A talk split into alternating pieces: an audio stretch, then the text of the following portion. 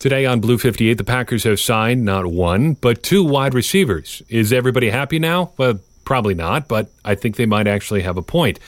Then let's try to talk smartly about the offensive line. It's harder than you might think. Blue 58!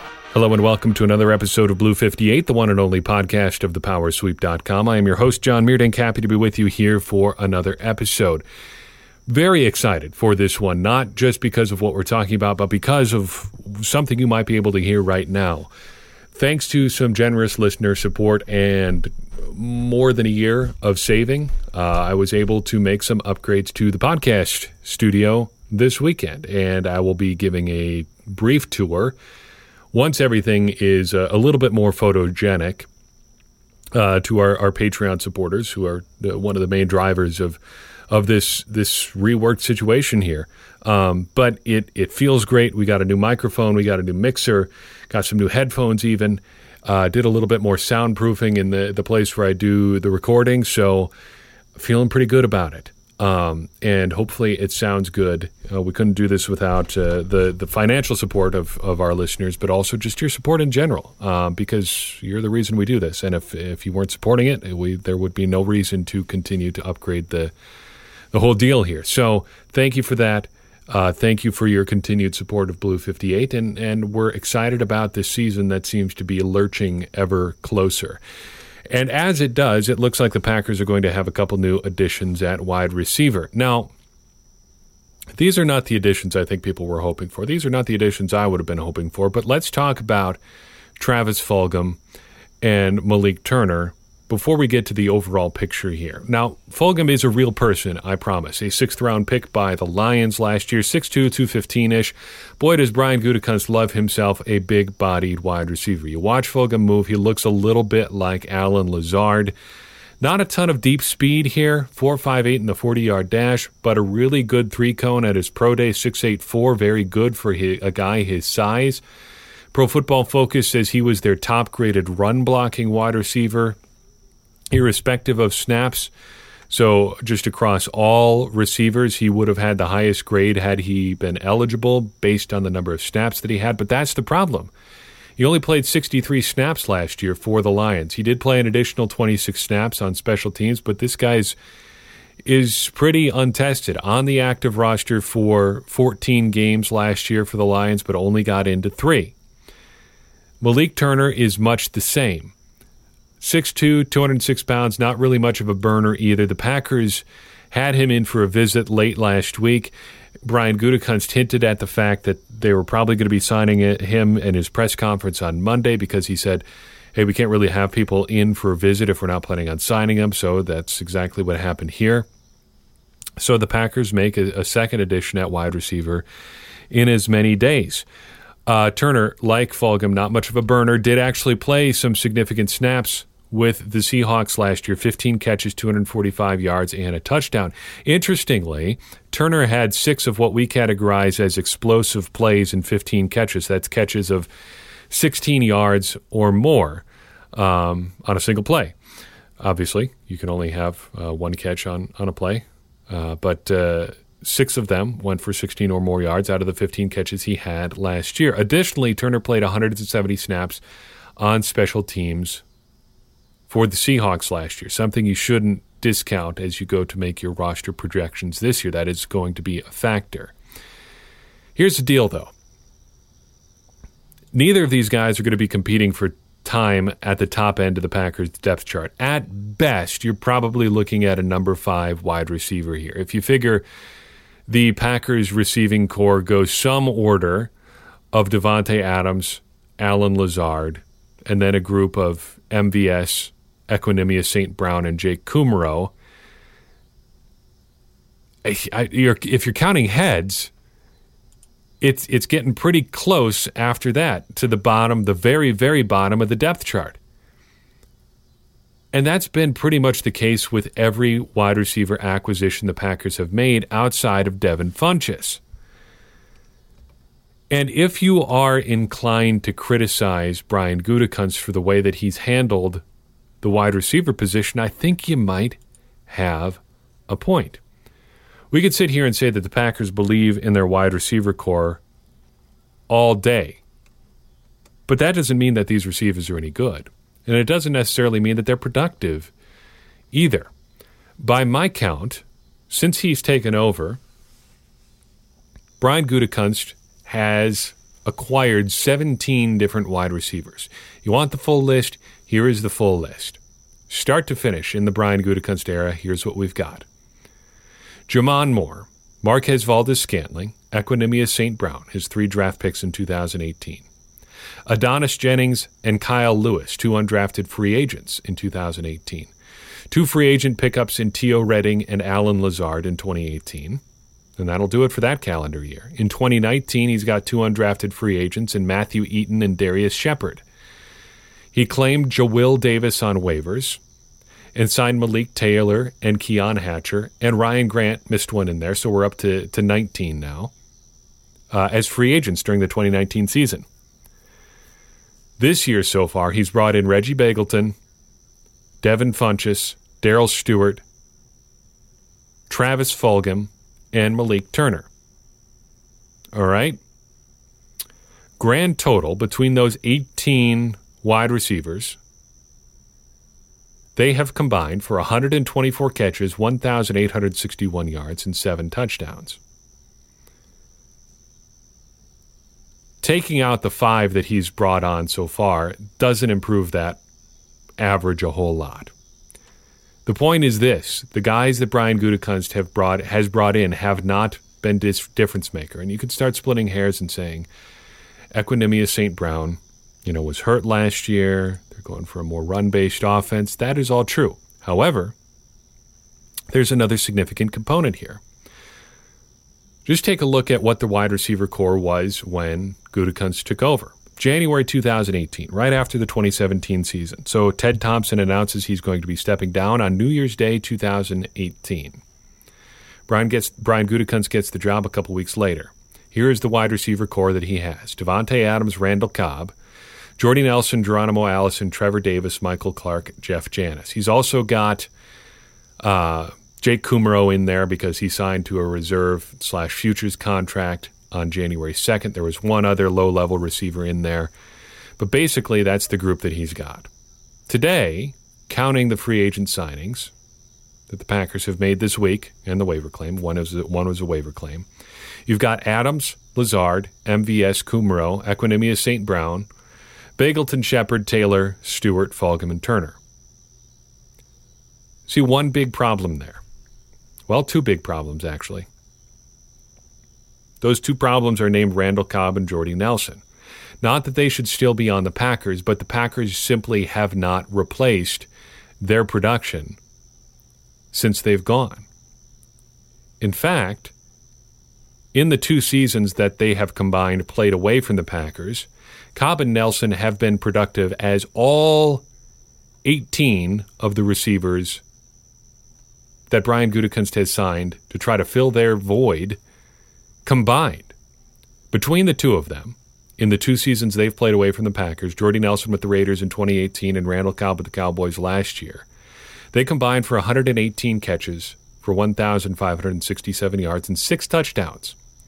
It's only six fewer catches, around 300 fewer yards, and one fewer touchdown. That's a lot of production from just two guys. And that's a lot of production that the Packers haven't replaced.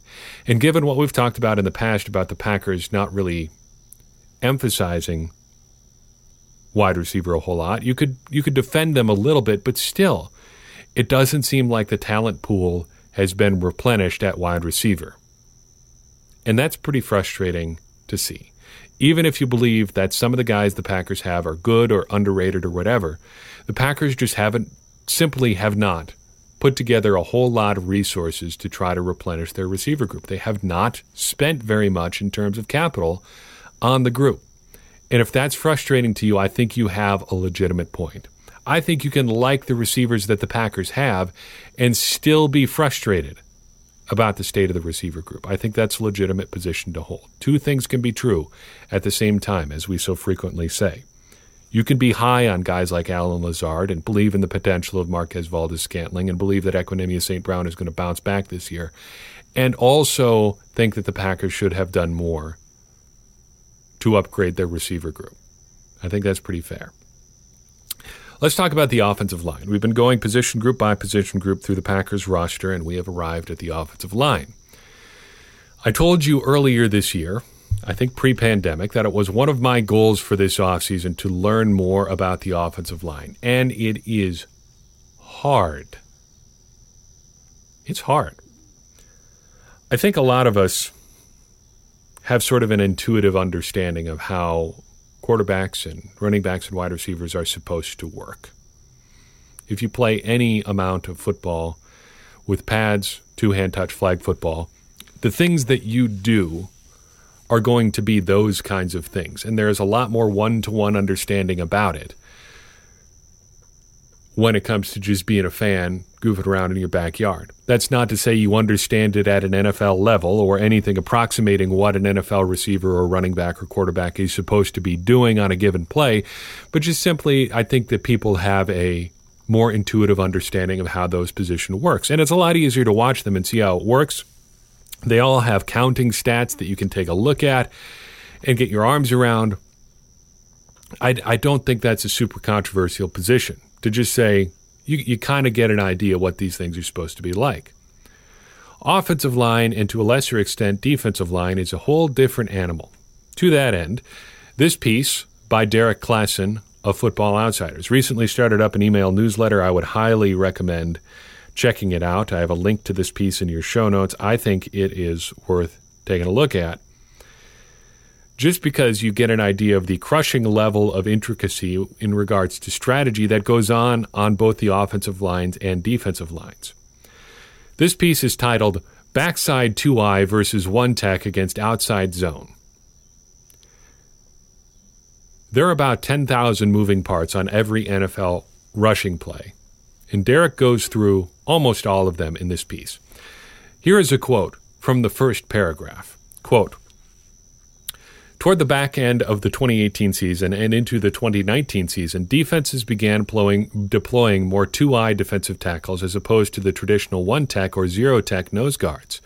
More specifically, defenses tried to set up that 2i opposite of where the Rams' outside zone runs would go. Some teams, such as the Bears and Lions, attempted to run mirrored fronts with this alignment, setting both tackles at 2i positions. End quote. Now, I follow most of that. And if you followed along with our read through Take Your Eye Off the Ball, you probably got most of it too, but I got to go slow. And this is not even about the offensive line. We're not talking about reach blocks or combo blocks or anything like that. This is hard stuff, and it's not intuitive stuff. But if the goal of this whole podcast is to try to help you become a smarter Packers fan and smarter football fan, we got to talk about the offensive line. So, how do we do that? Been thinking about this a lot over the last couple days as I prepared for this show, and I think the best place to start, if we're not going to talk about scheme wide stuff, and this is an entirely different ball of wax, I think the best place to start is with individuals. Why? For a couple reasons. First, I think you might be able to get a sense of what the Packers are doing overall if you look at these guys individually and how they fit together. And that'll give us an, an idea of why they're doing that, and also an idea of where the weak spots might be. So, doing that, what can we learn about the Packers' offensive line as a whole? Well, first and foremost, I think it's still abundantly clear that the Packers are looking for elite level athletes even among the offensive line. Among the 14 or so offensive linemen that the Packers have on their roster right now, six qualify as elite athletes by relative athletic score. Those six are Elgton Jenkins, Corey Linsley, Lucas Patrick, Jon Runyan, Cody Conway, and Yosh Nijman. Among the starters, Linsley and Jenkins are the only ones who qualify as elite, but David Bakhtiari is just outside that range, as is Billy Turner. The real weak spot there athletically is Rick Wagner. He comes in at a 5.24.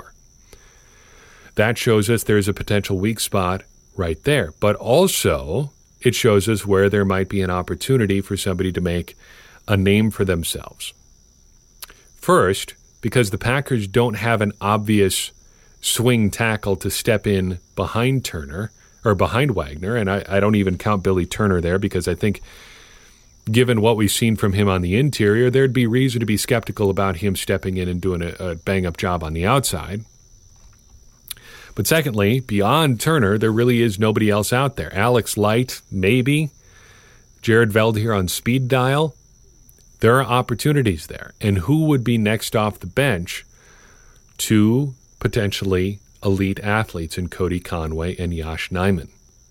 My colleague at Acme Packing Company pointed out that Yosh Nijman, who is absolutely enormous, by the way, at six foot seven, closer to six foot eight, might be the best overall athlete on the Packers, and it's easy to see where he's coming from. 9.81 relative athletic score, good explosion numbers, just a good all around athlete.